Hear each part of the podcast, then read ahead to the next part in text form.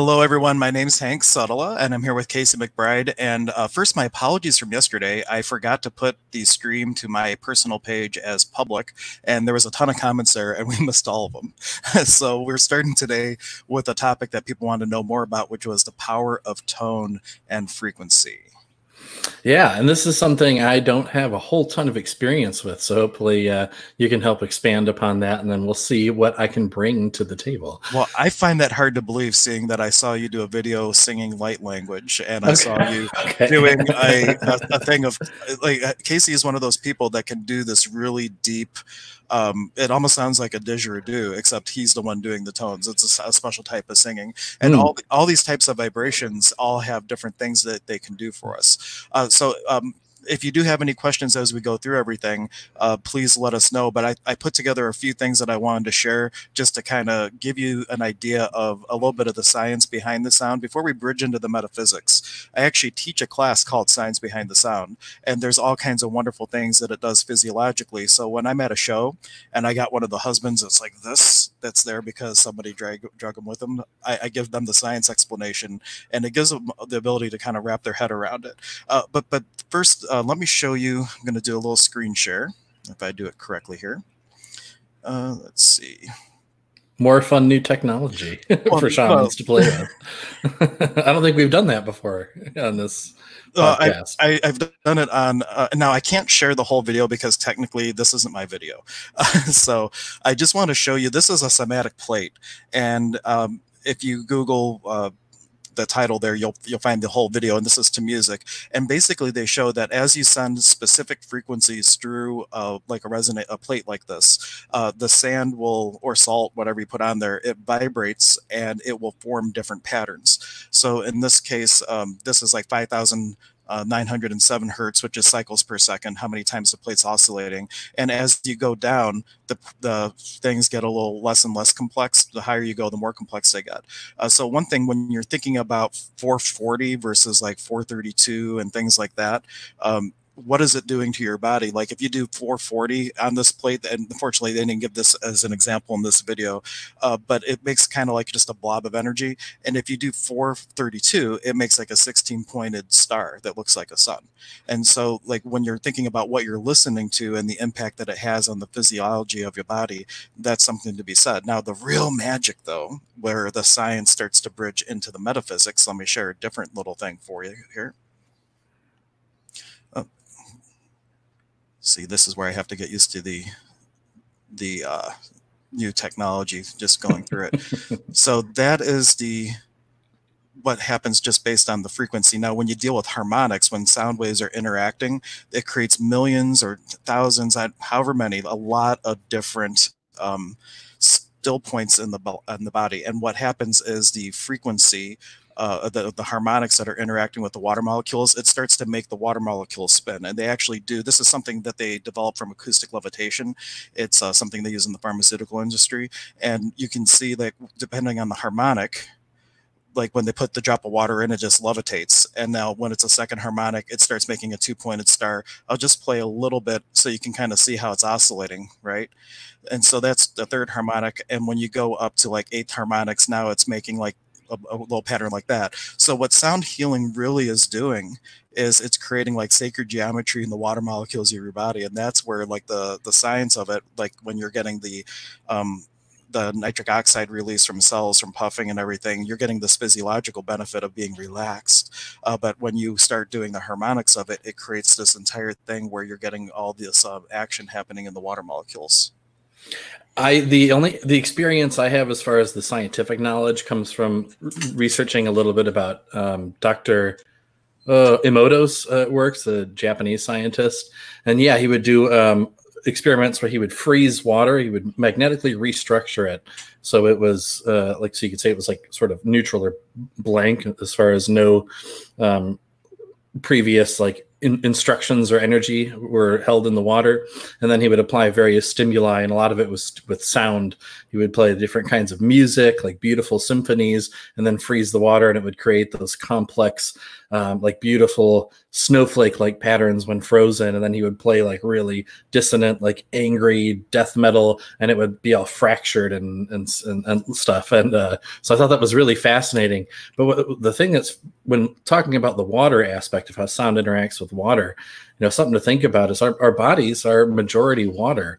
And if the uh, vibrations of sound have that big of an impact on uh, drop of water floating in the air, why wouldn't it have just as much impact in the water in our bodies?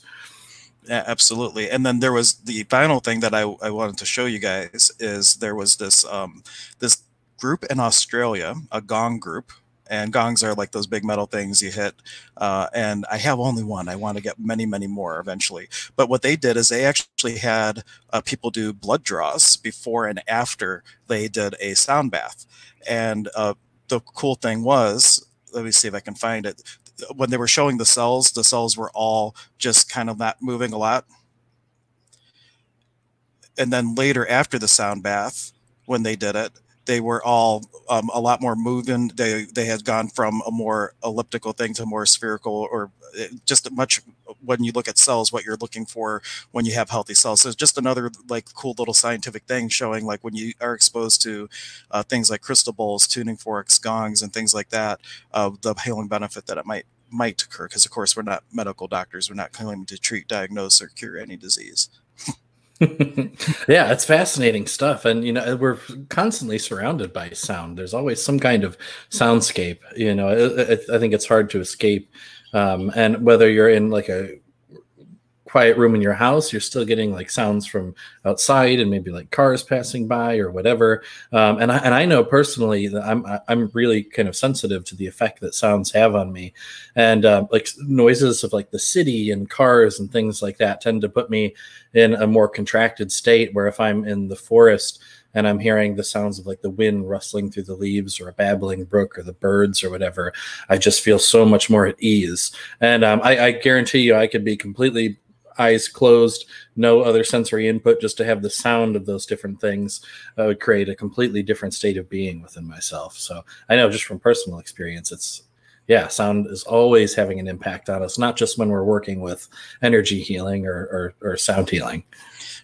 And one of the things, like if you don't have the flexibility to have crystal bowls or to have tuning forks, because if you ever go to my office, I literally have like uh, 300 some tuning forks and 20 some crystal bowls. You don't really need any of that. Uh, I have like a lot of toys and they're fun to play with. But at the end of the day, every one of us has a great sound healing tool, and that's our own voice. And in the Paqo tradition of Peru, uh, what I what a tool that I can give everybody to help balance some energy centers. Uh, I'll, I'll, show you a diagram afterwards for chakras because I'm not as familiar with the chakra system. But in uh, the Peruvian system, we have uh, these things called nawis, which are these lenses of energy. And there's five primary ones. There's one at the tailbone for Mother um, Mother Water. Uh, there's one at the navel for Mother Earth. Uh, there was one that at the heart for Inti Taita, which is Father Sun. and then you have Waira, and Mama Kia in the throat, which is a silver and a blue energy coming to the throat. And then you have Wiracocha, which is like the fifth of the, the your connection to the upper world or whatnot. And and, Waida and Mama Kia are oh, the wind and Mother Moon. Correct.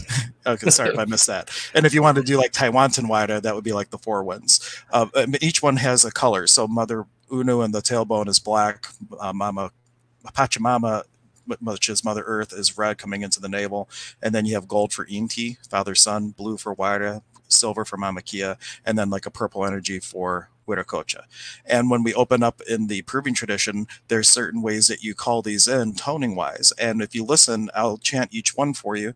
Um, and you can chant these on your own because when you're doing the, the things on your own, you're creating your own uh, vibration in your body, which helps these things to come into resonance. And that's where, when you're balancing chakras or energy systems, what you're doing is you're finding a, an octave of a healthy frequency. Because now the, the frequency for a chakra or a frequency for a nawi are outside of the audible range. But if you keep doubling it or having it, uh, depending where the frequency is. Eventually, you get something that's in the audible range. And if you play something that's the same octave, but it's a different octave up or down or whatnot, it still helps that energy center to come into a healthy resonance. So, like if you had a healthy frequency of something.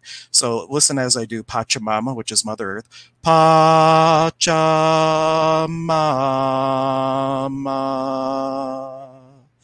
Pachamama, right? And now you have Mama Unu, which is very similar, or you could chant Mama Kia or Mama Unu, or I'm sorry, Mama Kocha. They're all the same. It's Mother Water, Mother Ocean, Mama Kia. They're different things, um, but, but they're the same tone when you chant them. Mama Unu. And then Inti, or actually Waira would be first, is a little bit higher. Waira. And then we have Inti. Inti.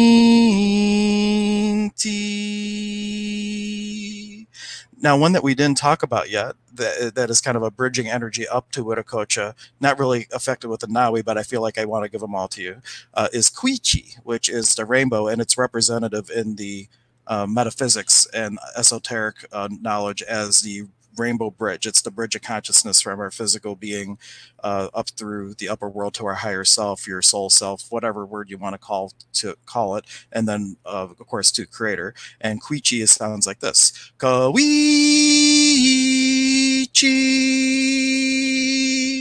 And notice that when you're calling about bridge, it's like a swing up in notes even. Each one, as we're going around the alchemy of the mesa, because uh, you start with a physical thing, you move to water, you move to air, you move to sun, right? Plasma.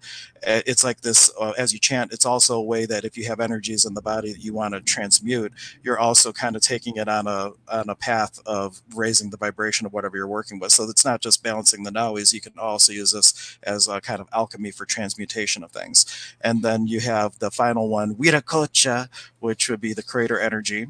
Uh.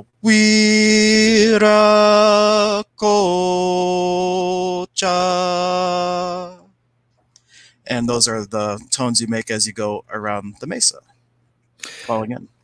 And now, speaking of toning, it's really cool when you do these sort of things with um, other people. And uh, and I know I've uh, done a lot, not specifically calling in the different elements. But uh, when I would get people together for meditation, oftentimes I would like to end with toning, and you we would just literally do vowel sounds like "ah," and everyone in the room would oh really loud for a sustained period of time. We do that like five times, and because you get people whose voices are you know some like female voices often are a lot higher pitched than uh, male voices. Um, so there'd be like that little, um, I don't know what you call it, like harmonic uh, resonance or dissonance mm-hmm. or whatever you call it. Um, but like you literally start to hear almost like a binaural beat effect, where in the air on on top of just the tones that you're making, there's like these kind of like waving sounds that come in, and then other tones come in above and below what everyone's singing, and it's the it's a wonder an incredible experience to have. Yeah. because physically all you're doing is just using the voice you've always used to make a sound but all these sounds that we weren't even aware of it's possible to create with human voices start to come through. Right. And i found the same thing with using tools like tuning forks and bowls each even though each one has its own fundamental frequency um, there seems to be sometimes when you activate two forks while you're in the middle of a session, a tone will come out of the tones is the only way I can describe it. That normally I've never heard them make it that way before, but some the combination of the client, the forks, whatever else is going on, you have these amazing frequencies come out that are just like, whoa, I've never heard that fork make that sound. Uh, but you mentioned another thing, kind of a segue with a slide I had ready, um, binaural beats. Are you familiar with how that's used for brain waves? Yes, yes. Brainwave entrainment is the term, I believe. Um, you can go ahead. You can give your. Yeah. No. No. Well, you you can use you say what you know, and then I'll I'll speak specifically how you could do it with the tuning fork. Okay, so as far as I'm aware, with binaural beats, it's usually done in the context that I'm aware of it with headphones on. And what happens mm-hmm. is they play a certain, uh, a, and you need a stereo headphone, so you get two different sounds coming through in each ear. One ear they play a frequency of a certain whatever certain frequency uh, and then in the other ear it's like a certain amount below or above that or something mm-hmm. and so what your brain does is it um, it it takes the difference between the two. So instead of hearing two different constant tones, you get this cycle, sort of that kind of waving sound. Even Yeah, though I call, them the wah-wahs. the wah-wahs. That's a great way to put it. I love it. Um, and then what happens is playing that sound uh, enough, and because it's coming from the two different ears, which interact with different hemispheres in your brain, your brain very easily begins to follow that frequency. So we're used to, and I don't know all of the numbers, but like when we're functioning in our day-to-day life, focusing on tasks, thinking really like trying to go around and get work done, we're in beta brain waves, and uh, so they may play a tone that is associated with like you know an audible version of Mhm. our um, alpha or theta brain waves and then our brains will follow that down until we reach the same sort of frequency or Right, an and- equivalent frequency Yeah, and and if you if you pick whatever uh, meditation that you want with these built in and you get your brain to entrain and learn how to go there uh, you'll get to the point where you don't need those things to get there. But if you it's kind of a way to fast track meditation in a way too um, and but in healing work i always say that theta is where the magic happens and that is like between four and eight hertz four and eight cycles per second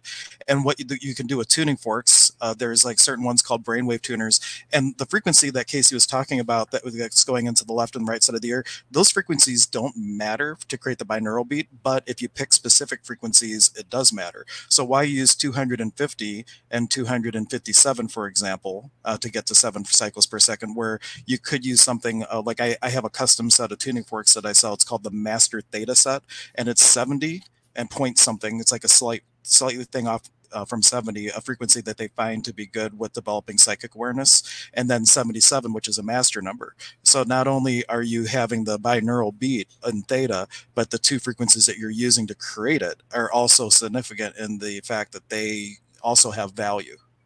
oh i love it that's awesome um, yeah and i know uh, kind of funny little side story.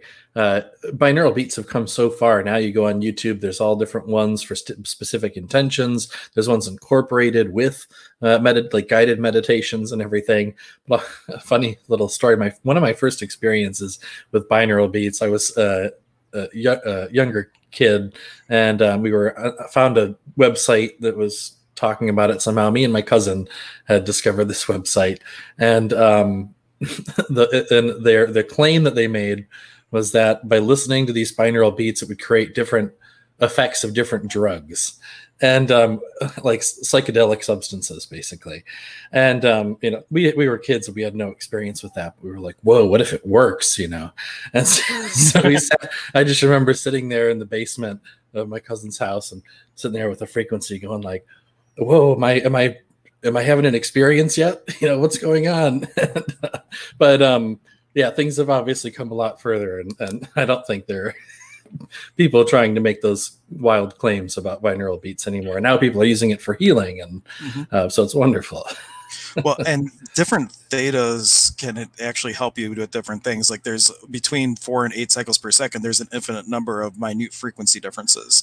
And I actually had one uh, client, he custom ordered tuning forks, and it was like a 50 fork set.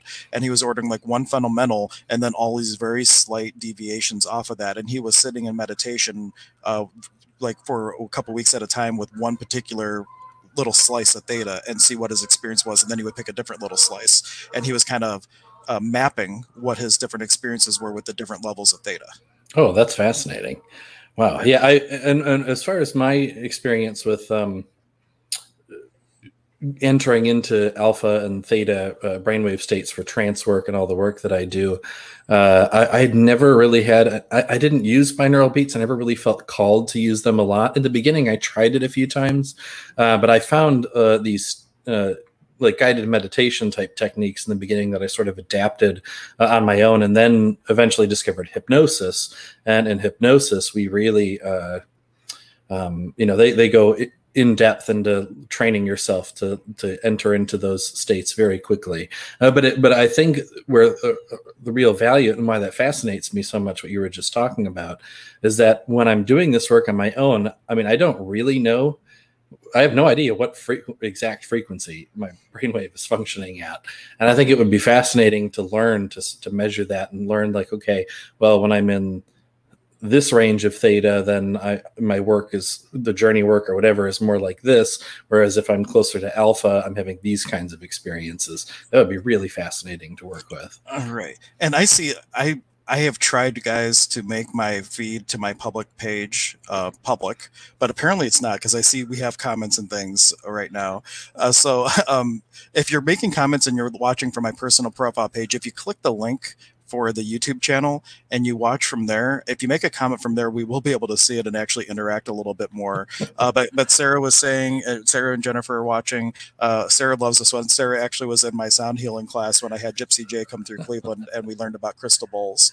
And uh, let's see, we she also said, That's awesome, Casey. I used to do that in my singing bowl meditations. People love it. Everyone has a tool. Uh, I'm not sure what she was referencing because it's kind of out of context now. Master Theta said, "Oh yeah, I actually made that for my dear brother Brian, who's out in Hawaii. Which we, I'm going to have a stir crazy shamans with him like at like midnight one night because he's in Hawaii, six hours behind, and we're going to call it Midnight Meanderings with Brian. And you'll, you'll know, like this boy, he could be a reality TV show in and of himself. The most crazy stuff happens to him. Um, so we'll do that. But if you're if you're um, watching on my page, please head over to the YouTube channel, uh, make comments there, and we can be a little bit more uh, interactive with you. I just don't know how to make it public. I I know I did it. I did it right before we came on, so I'm gonna try to do it right now again if it's gonna let me. Let me see if I can pull up your just so I can see what people are saying. It's on your personal page, so yeah, it is. Okay, I made it public again.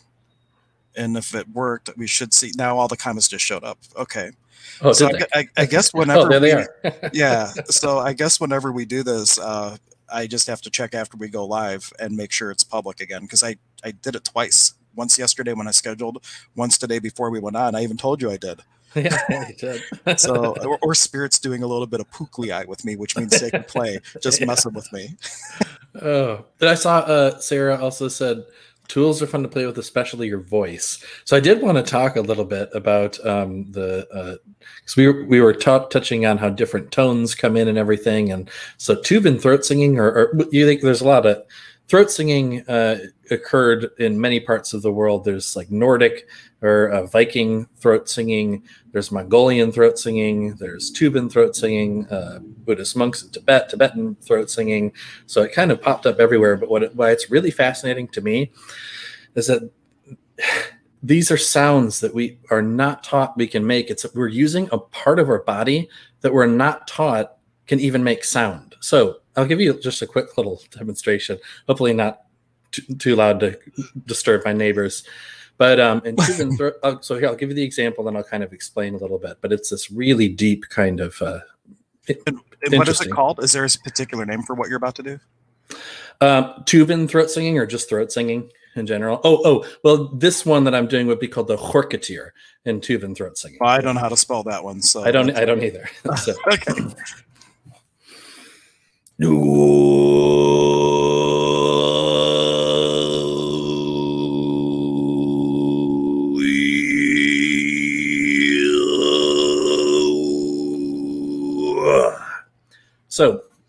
um, my voice, my vocal cords don't go that low.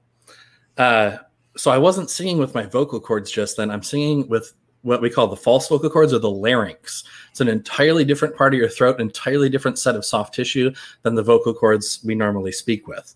Um, and so w- when we do momentarily use these vocal, this the larynx is like if you're clearing your throat and you go that kind of sound. So that's how you learn to do it, right? and then you just make that a sustained thing, and then you kind of refine it until it becomes like a a tone without as much. Uh, you're just trying to refine out as much sound as you can. So instead of like, uh, if you were to just make a clearing sound, it's kind of like raspy, and you refine it until you get one single, and you just open your mouth. But the really cool thing about this is by creating a resonant chamber for the sound in your mouth and raising that tone a little bit, you can get an overtone that you can move up and down to come through. I'm not that good at it, but I'm going to try and demonstrate what I'm talking about. So Okay. you'll hear the first tone is going to be the and then see if you can hear the high pitched tone that comes in over top of it. I have to take off the headphones so I can focus on this.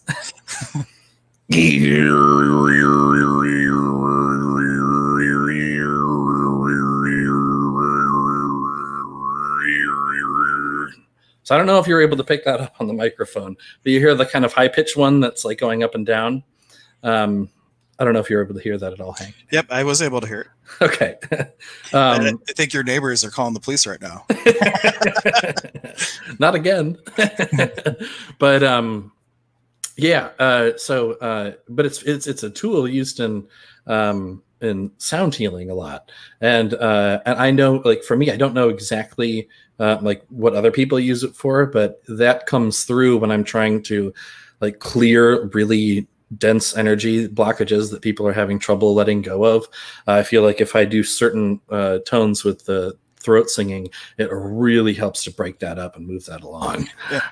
One of the things I do for clients I, when they're on the table and I've run into an energy uh, thing that's really being stubborn, I will put the didge um, because I I played the didgeridoo since I never learned how to do what Casey did. I cheated and just bought a didge, and, and so I actually put it up on the table with its like right by their feet, and I'll start playing that. And while I'm playing that, I have the gong right at the base, and I'll hit the gong. And so like kind of what I'm intending and what I'm asking of the universe is to loosen up all the stuff that's holding this in place, like the cement that's holding this hucha, this heaviness in place. And with the gong, I'm blasting it into oblivion and transmuting it.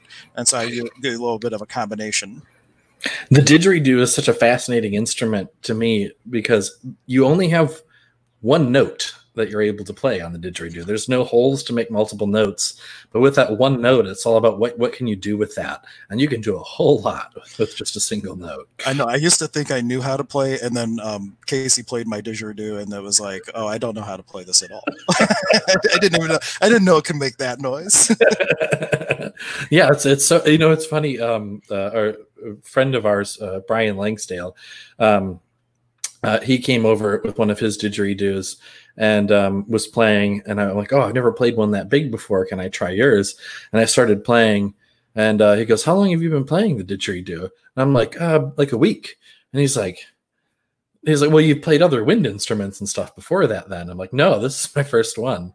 And uh, so we came to the conclusion that I have played didgeridoo a lot in a past life, and that's the only reason I'm able to do it. yeah, because it, is not. Um, well, it, it's a I, I play a couple different instruments, and that has definitely been a challenge to to bring myself up to speed.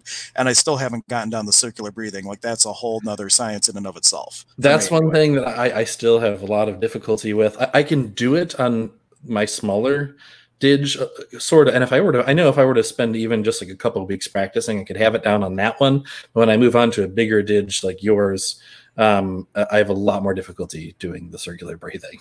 And also, my nose is kind of so you have to take a really quick inhale of as much air as possible through your nose. And I broke my nose when I was younger, so I don't have the best.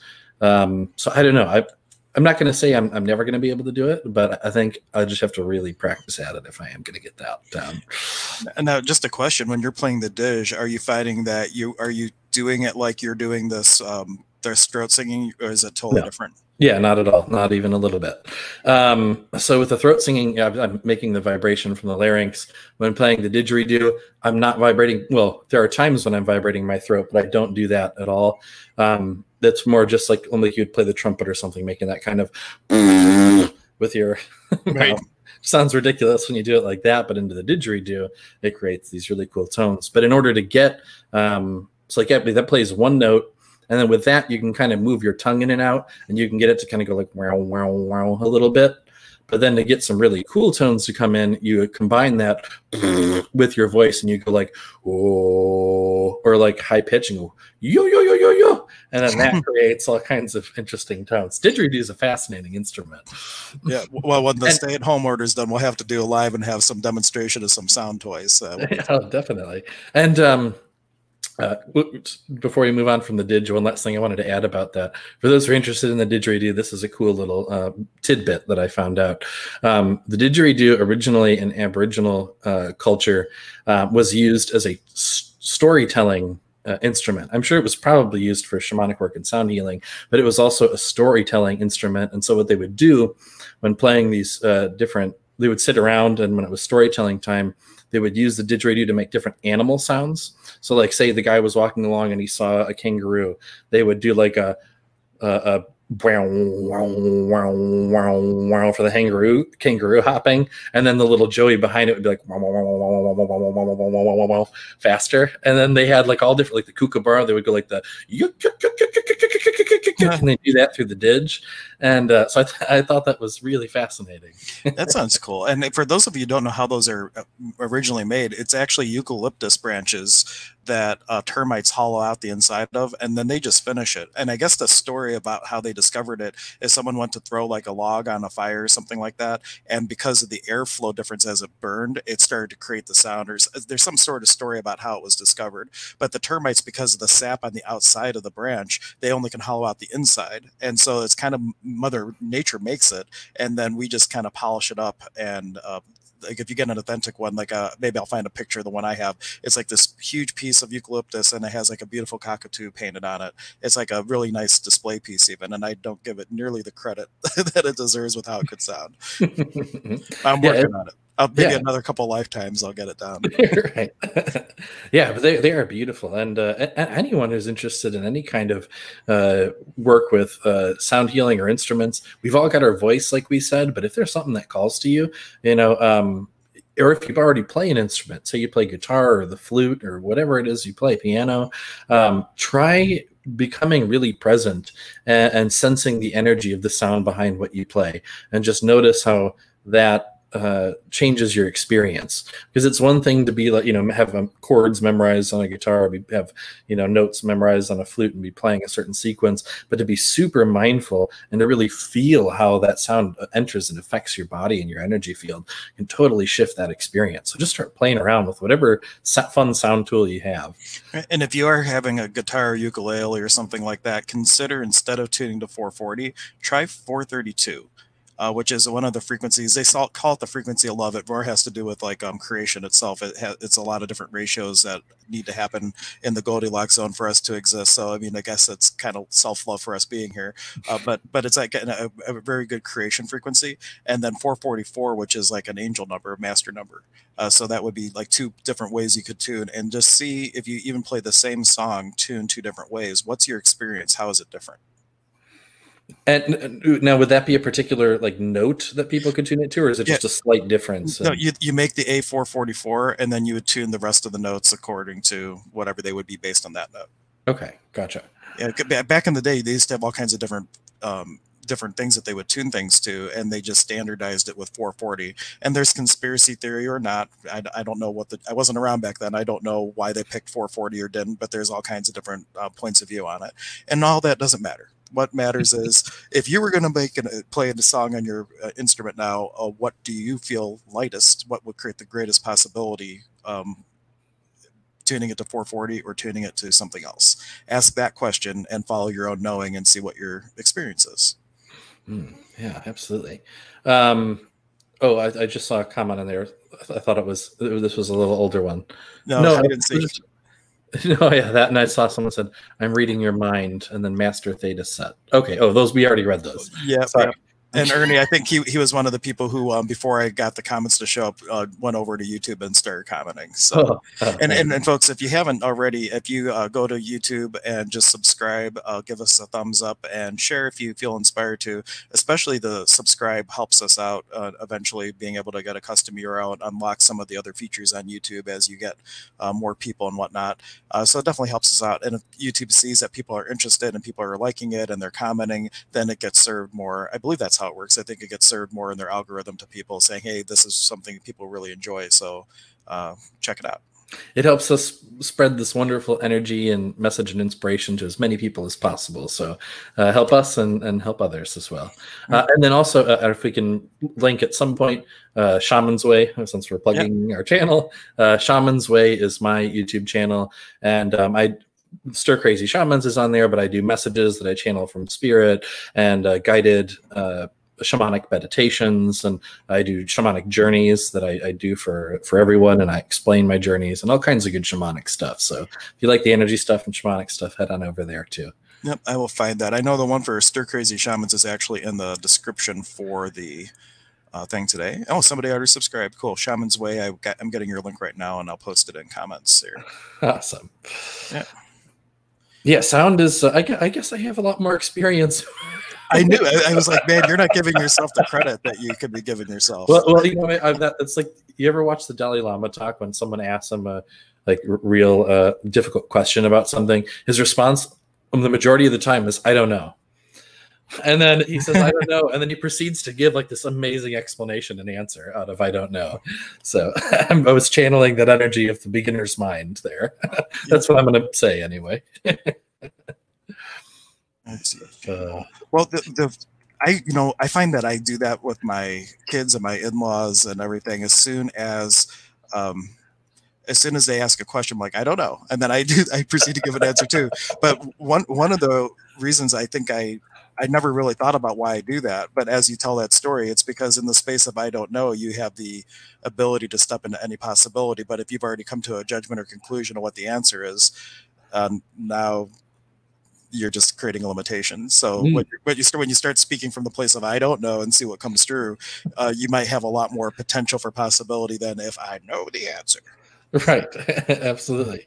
And you know, in truth, you know, those of us who don't know, uh, you know, that's when we when we can be in a space of not knowing anything. That is when truth and and uh, divine inspiration comes through. Uh, that's probably what you were saying in just different words, but yeah, something like that. Uh, in my own words, my crazy stir crazy shaman words. Uh. Uh, one one thing too, um, one of the popular uh, tuning fork sets or frequencies to use is called solfeggio, and you might remember it from like do, re, mi, fa, sol, la. That's solfeggio, right? And uh, the, reason I bring it up is that ooh, proper phrase could not be. I'm not sure what this is, but I'll po- post this if you have something to speak to it in a sec. Uh, but th- th- when they first started with tuning things, they actually would sit and they would get centered and they would say, What is today's note? What is the tonic note? And they would call that the ut. And they would come up with that note and then they would tune their instruments based on that note of the day and then through uh, this whole process of um, rediscovering these frequencies in the books of the Bible numerology, they say that these frequencies out there that are solfeggio really have nothing to do with solfeggio because what solfeggio is today, it isn't tomorrow because it changes because it's based on the tonic note, but it's a mm-hmm. numerology set. So I wanted to throw that out there, especially since I know Sarah's uh, watching. Uh, I know she'll appreciate that. It's really a numerology set, and that breaks down to all these different patterns of 369 369 369 there's always uh, these crazy patterns that happen with these nine forks or the custom set I made, I did the inverse frequency. So it's like a, an 18 fork set. And then when you use the, the, the regular frequency and the inverse frequency, it numerically always breaks down to a nine for completion. So like there's a lot of, um, it's not just the frequencies like each tone when you look at the number like if you combine numerology and things like there is all this crazy potential and there is it, it's something to be said because you could spend a lifetime learning about this stuff. And if you're spending being so focused on learning all this stuff, you might miss the magic if you just ask that question based on that that one ut frequency. What is today's note? What tone today would create the greatest possibility?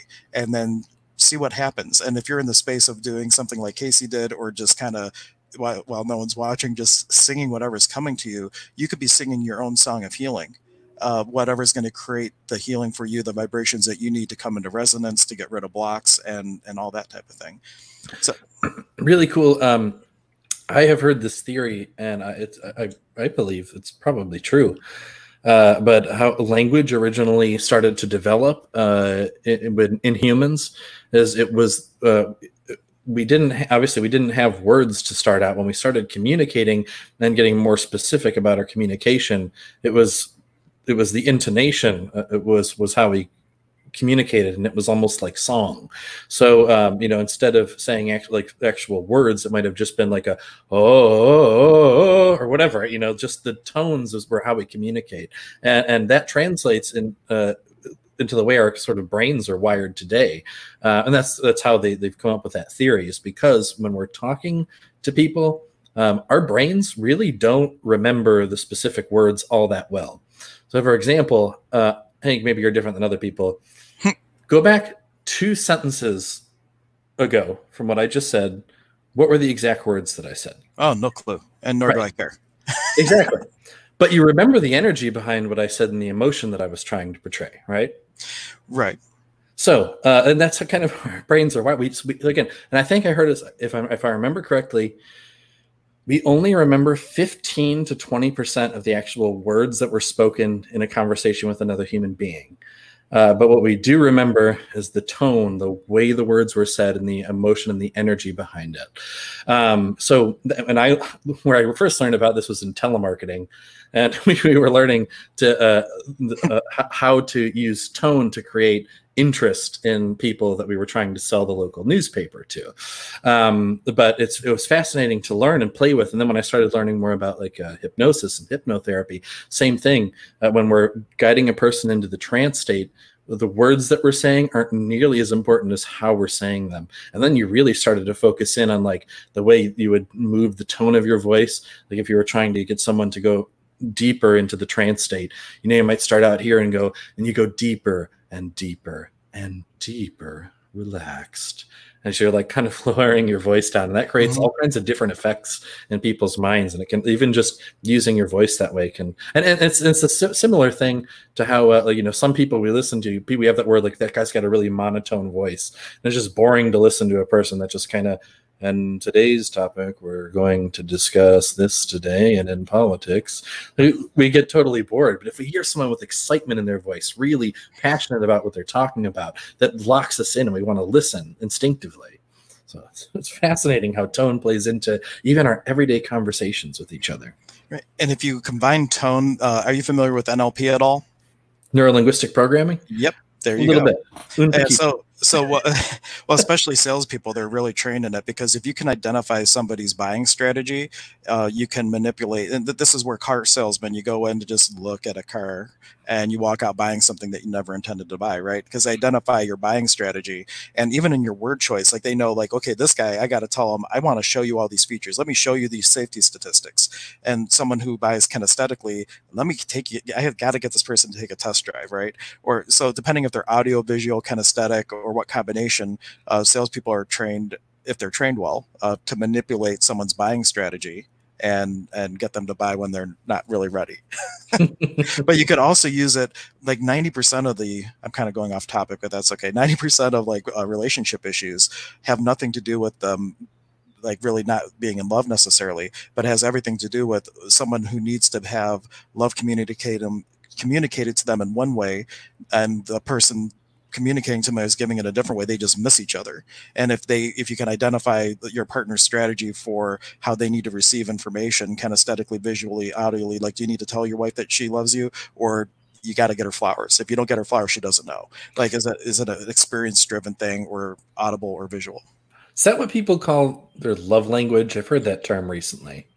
I'm not sure Okay, I, I didn't know what it meant. I heard someone someone was telling me that like uh, their girlfriend's love language was like buying gifts, and theirs was oh. doing you know something.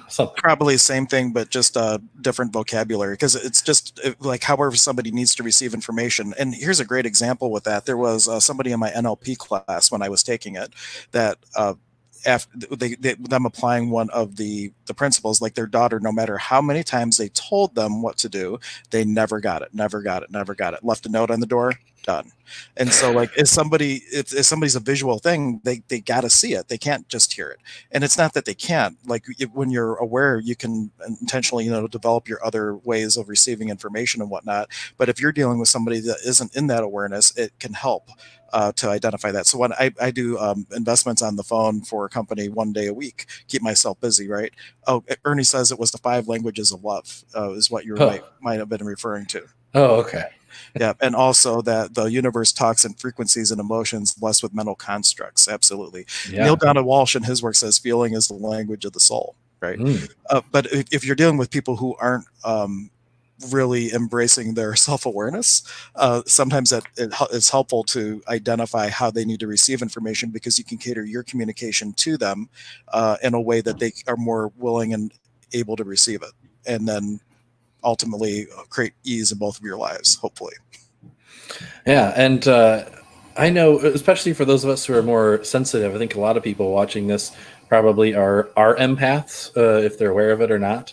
Um, but I know like uh, you know you hear sometimes in arguments right? People will say they're saying something and um, person feels like they're being like attacked and they're like i'm not attacked I, I said this not this. And they're like no but it was the way you said it. Right? So we can we can create entirely different emotions in people just based on the way we communicate a specific message. If i you know i'm trying to think of an example. Um, oh no. I was going to use an example that with an expletive that would not have been good to do on the podcast where we don't know who our audience is. But um uh and you know that's like, like even like sarcasm right? Like if we say oh, that's wonderful you know that's different than if like that's wonderful you know two totally different meanings there and all i did was change the tone and the way that well and there's two things that affect that one is where the space that you're coming from but the other is the other person's uh, filters because i could truly be coming from a place of that's an interesting point of view and mm-hmm. i really don't have a and it's not that I don't care, but it may not be relevant to me and stuff like that. But I find that the more interesting point of view I am, sometimes uh, my wife goes the opposite direction, and it's like, okay, I'm not going to use that tool with uh, with her because no, no, matter how, how, uh, neutral I am, it might come across as sarcasm, and it's really not my intention, but that's how it's being received. So it's part one is like where the space that you are in, and the other part is the filters that the other person is receiving it through. And a, a, great example of a filter, if you have the point of view, like I gave this example on a previous um, live stream, that like this group of researchers goes out to study like this native island culture, right? And they see that people live in huts and they have the opinion because of coming from, you know, the modern world, while these people are barbarians or these people are primitive uh, or whatever the case is and they're looking through the lenses of this belief or this point of view. And so no matter what the natives actually are doing uh, they're receiving it through this filter and they're not getting a true knowing of what what is. Yeah and we do. We sort of filter uh, we have our own indoctrinations and, and the ego wants to kind of filter everything. So until until we get to the point where we're no longer identified with the thinking mind and the ego, uh, then I think all we're always uh, sort of seeing everything through some kind of filter, and we make these snap instant judgments, right? Where um, you know we see uh, the person and we go like oh yeah that's that kind of person or whatever you know like oh eh, you know or whatever it is you know you see a tr- even even something simple as like that's a tree you know that takes we talked about this that takes away the magic of the experience but we but we really don't I, I think recognize how much we are really filtering and just labeling a reality all of the time. Whereas when we step back and we're no longer identified with the thoughts we have the pure experience and there's there's real magic that comes through. And that's where true joy and true peace and true love come through is when you stop labeling all of these experiences and bringing it back to what we're talking about, communicating with people. Um, there was a quote by someone, uh, I can't remember who it was, but it was uh, every interaction between two humans is a sacred experience. And then one of the spiritual teachers I was listening to uh, amended that a little bit and said every interaction between two humans has the potential to be a sacred experience. And he meant that if we're present for it, you know, if we're present in and, truly seeing that person without the filter of the mind and the ego, then every interaction with every human being we have can be this powerful spiritual sacred experience. Very beautiful. I like that because uh, we have to show up for the magic. Is basically remember that we're the magic, and then you have it uh, in everything that you do. Yeah, absolutely. And it also goes to uh, something we said before is uh, when you can go from having relationships with people, which is a function of the duality, being in creationships with people where you recognize them recognizing them also as this divine attribute and what can I create with them versus how can I relate to them. There's two different energies. One is from a place of oneness and one is from a place of separation. So as we also go through those relationships, being able to be in that place of oneness with everything that we do uh, really can shift uh, the possibilities of what you're experiencing and actualizing in your life. Same teacher, uh, I, I, think it was, or maybe it was a different one, but they were talking about they were talking about relationships, and um, they said that in order for a relationship to truly succeed, there needs to be um, presence or uh, like conscious awareness in at least one of the two people. Um, so if you get, and you know, obviously to have a healthy, successful, really loving relationship is what he was talking about. So, you know, if you have one person who's all up in the mind and creating their drama, but the other person's really at peace, then eventually, just by holding that vibration, you know, this relationship will succeed and that person will come to match and be in that present space. Um, but if you have, and if you have two people like that, then, you know, you're already good to go, you're set. But, uh, you know, if you have two people who are caught up in the mind, the ego thrives on that sort of drama, right? And when we're not really seeing each other for what we and who we really are, um, then we're going to start to label each other more and more. And then you see the little, you know, whatever little flaws, and then that becomes exaggerated. That's why relationships kind of blow up and all of that. But it's all just because we're we're labeling and judging that person in, in the little actions and details. Right. And a lot of times we do that because we're taking just what was just an experience and then we start tagging stuff onto it. And right. one example that Pram gives is you you ask your boss for a um well first you say good morning to your boss and your boss doesn't say good morning back and they just go in their office. You're like, wow, my boss is a real jerk. Right.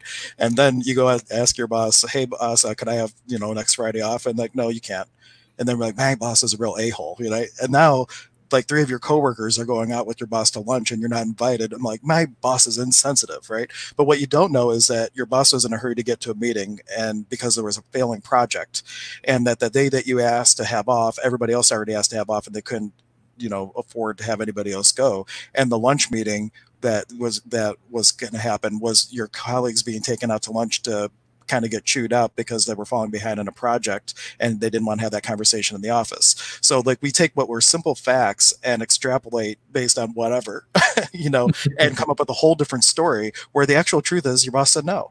And then we add all that other drama to it. right.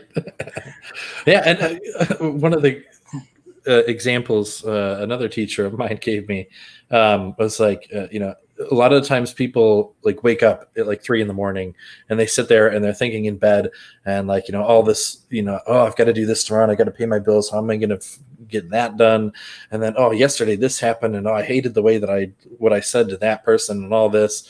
And uh, they're, so they're literally missing out on sleep which is like causing them health issues and all this stuff.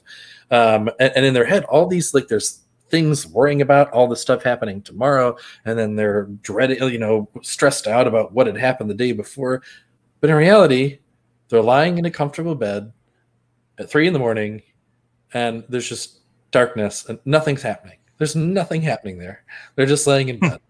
And so we create that all of that situation all of that stuff happening. It's all just activity electricity all up uh, in, in the brain. And uh, if you step out of that and, and into the present moment, at three in the morning, when you're stressing out and you can't sleep and you feel like crap, if you were to just step into the present moment and go, oh, it's quiet, it's dark, it's warm, I'm going to go back to sleep. Ernie shared something that is reminiscent of something that one of my teachers says. At Fellowships of the Spirit, the foundational pastor, Elaine Thomas, uh, during class, she would often say, May the God in me greet the God in thee for the highest good, which really encapsulates the whole thing with namaste. And namaste, Ernie says, is to see the divine within you. Mm. So nice. The light in me recognizes the light in you. Yeah, whatever you want to say. And to bring this all back to tone and frequency, the the points of view, the judgments, the considerations, all those those places that we go are energies and they have with it a certain tone and a certain frequency. And if you find yourself going into the place of being negative which is really the only true devil satan seeing anything as negative it's an acronym. Anytime you catch yourself doing that one tool is to you know act opposite. If you feel you know, if you're in self pity, act opposite and do something different that can help you bring out of that state, whatever is going to work for you. But if you're in that place, uh, just something that's going to start to create an upward spiral. We talked in our past, past uh, episodes where uh, one really easy way to do that is to just say, how does it get any better than this? It's an access tool. And by saying that the universe shows you, this is how you get, it gets better. Instead of saying, why, why is this happening? And the universe says, here's more of why this is happening. Here's more of why this is happening. And we get caught in that victim loop. So any little thing you can do if you think that all this stuff is um, way far out there and you, it, takes long too long to get to the place to really have these uh, these experiences with tone and frequency it really comes down to where you're being right now and the things that you can do to sh- start shifting your being. Because your entire experience drawn to you from the one-ality perspective is based on the vibration that you're being right? Like attracts like, and if you're if you're in a place of despair, your experience is you're drawing more of that in. But if you can start raising that, you can draw more spirituality to you. We hear a lot of people talk about the law of attraction all the time, uh, but I've heard it. But the, the, law of attraction is really the law of vibration, right? So it's um, it's you look at it on a on a deeper level. Uh, whatever vibrational frequency you're you're free, you're vibrating at and you're putting out are the vibrations that are going to come in. So this frequency, whatever you know, we we we tune ourselves to whatever frequency and we experience whatever's on that frequency, which is why sometimes we feel uh, uncomfortable around certain people. Like if we're up here and we're feeling good, vibrating at a higher vibrational frequency, and then we come uh, and interact with a person who's like down low, very you know negative and uh, wallowing in self pity or whatever it is, you know, we get uncomfortable. We're like, hey, you know, I want to leave the room. I don't want to be around this person. Um, and the reason we're uncomfortable with that is because our vibration is like rejecting that. Uh, so our, our frequencies up here, they're down here, and it doesn't match us. So we like we gotta get out of we gotta get out of here because it, it's we like are instinctively, energetically, vibrationally rejecting that lower vibration. Yeah. Uh, if you are aware enough to have that awareness, I would invite if, if you're in that space, have the uh, idea come to you that what contribution could I be to that person to raise their vibration? Yes. So like, so like, yeah, you, if it's, if, it, if there's awareness and there's a dissonance, um, if you are walking the path of the shaman or the healer, um, yeah, it doesn't mean you have to, you know, get to be best friends with them or anything, but ask, is there a contribution I could be for them? Yeah, and sometimes just holding that space, holding that higher vibration, and listening is all you need to really do. Um, and I, a lot of the time, I'll have people come to me and I, am sure you have this experience as a healer yourself, but you know, even complete strangers sometimes will just open up about uh, their whole life story and all of this drama and all the horrible things. I've had it happen like in line at the grocery store, where people start telling me about how like their dad just died and all this.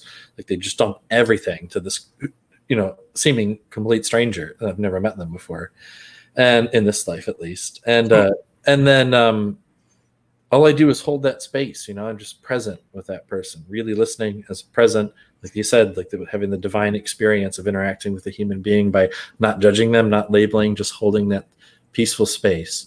And you know, and I really don't need. I may say like one or two words, uh, it, not I mean, one or two sentences, or so, so it's really simple, and the words aren't really that important.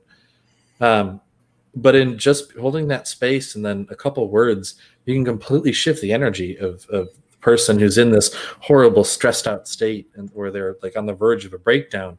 Just holding that space being there. I've seen people shift from like ready to cry to like almost laughing and, and giving me a hug just by holding that space. It's amazing. So yeah the frequency in our vibrational state has an impact that reaches far beyond just our our own body and field. Right. And just the fact that you're being present with someone because because of the thing that you mentioned before where if you if regardless of what path you're walking, when you have someone that is really in that place of self despair, and everybody kind of want to wants to run away from it, just to be there and be willing to be with the person in that and acknowledging them where they're at, that is in that action by itself, regardless of what you say, like you say, holding the space uh, is immensely important. Mm-hmm. Yeah, if and and that was I, I channeled a message I think a couple days ago in our um, in our podcast and. Uh, Spirit came through with a message for that, just kind of tie that back into like the, all that's happening right now in the world. Um, so sometimes the best thing we can do for all these people who are experiencing so much chaos and suffering is just to hold that space. You know, and sometimes people, you know, what what can I do? I'm stuck at home, so I can't really go out and be active or whatever. You know, yes, do whatever you can with technology. We have all this amazing technology out there, but sometimes the most important thing is to just hold that space of peace and love and keep that high vibration so that others can more easily raise their own vibration to match that. And one thing to do along with that is while you're in that space, to be in the space of interesting point of view or neutrality, that it's not about judging, because there's not really a, a good or bad to where anybody's at. In the shamanic traditions, there's like fourth levels of the priesthood, and they don't look at it as a hierarchy, they just look at it as different. And there's um, there's something to be said because in the duality, part of why all this is potentially is so. I'll give you a quote from Neale Donald Walsch "In the absence of that which you are not, that which you are is not." And so the only way for one to know oneself is to have the context of the perception of good and bad. In reality, it's all just experience. So when you're looking at all those things to hold the space, but really just acknowledging people for where they're at, but not from the viewpoint of inferiority or superiority or anything like that, or or even compassion, because compassion, if you're in a place of compassion, could be a judgment because you're being compassionate versus I'm just embracing this other being for where they're at, and it, with no strings attached. And to kind of, because I know we're kind of getting to the hour mark here. So my last little nugget to kind of wrap all what we've just been talking about together, because I always like to bring in the being in that space of curious awareness, right? I love um, curious awareness. so all, all, all the like we've been saying, all these experiences, whether it's, um, you know, the most horrible suffering you've ever experienced or like the highest joy uh, those are all just vibrations. They're just different frequencies and they only become bad and good when we put those labels on them. But when you can come to the space where you can truly experience these what what all of our experiences is just vibrational frequencies if you can experience them as just vibrations which isn't some big feat.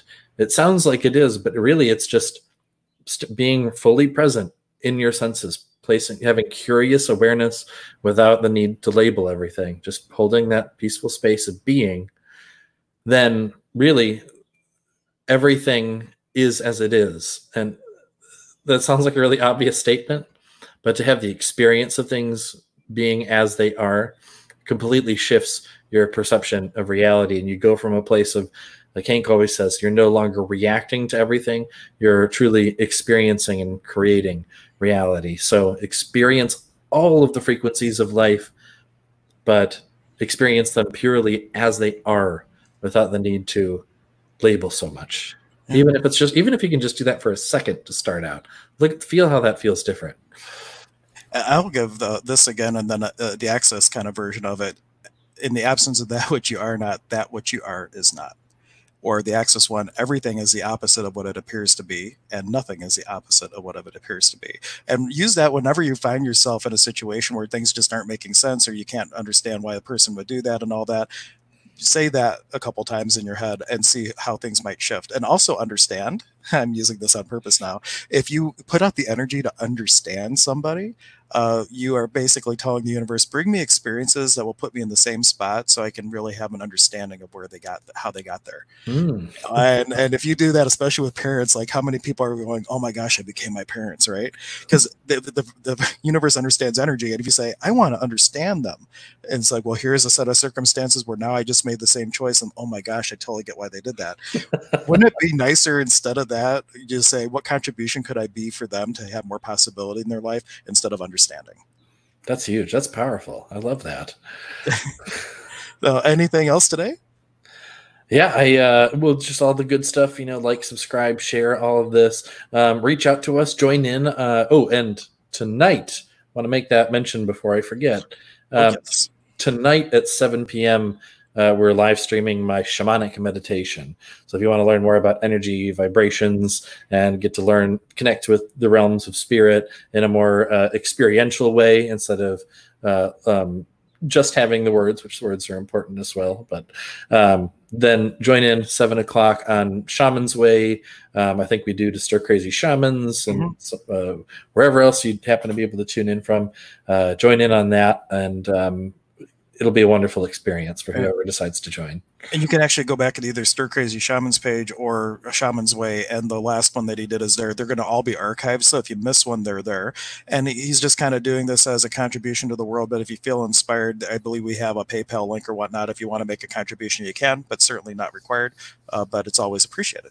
Yes. So Thank you all so much for being present with us today. Thank you for your beautiful vibrations and frequencies and energy and your attention.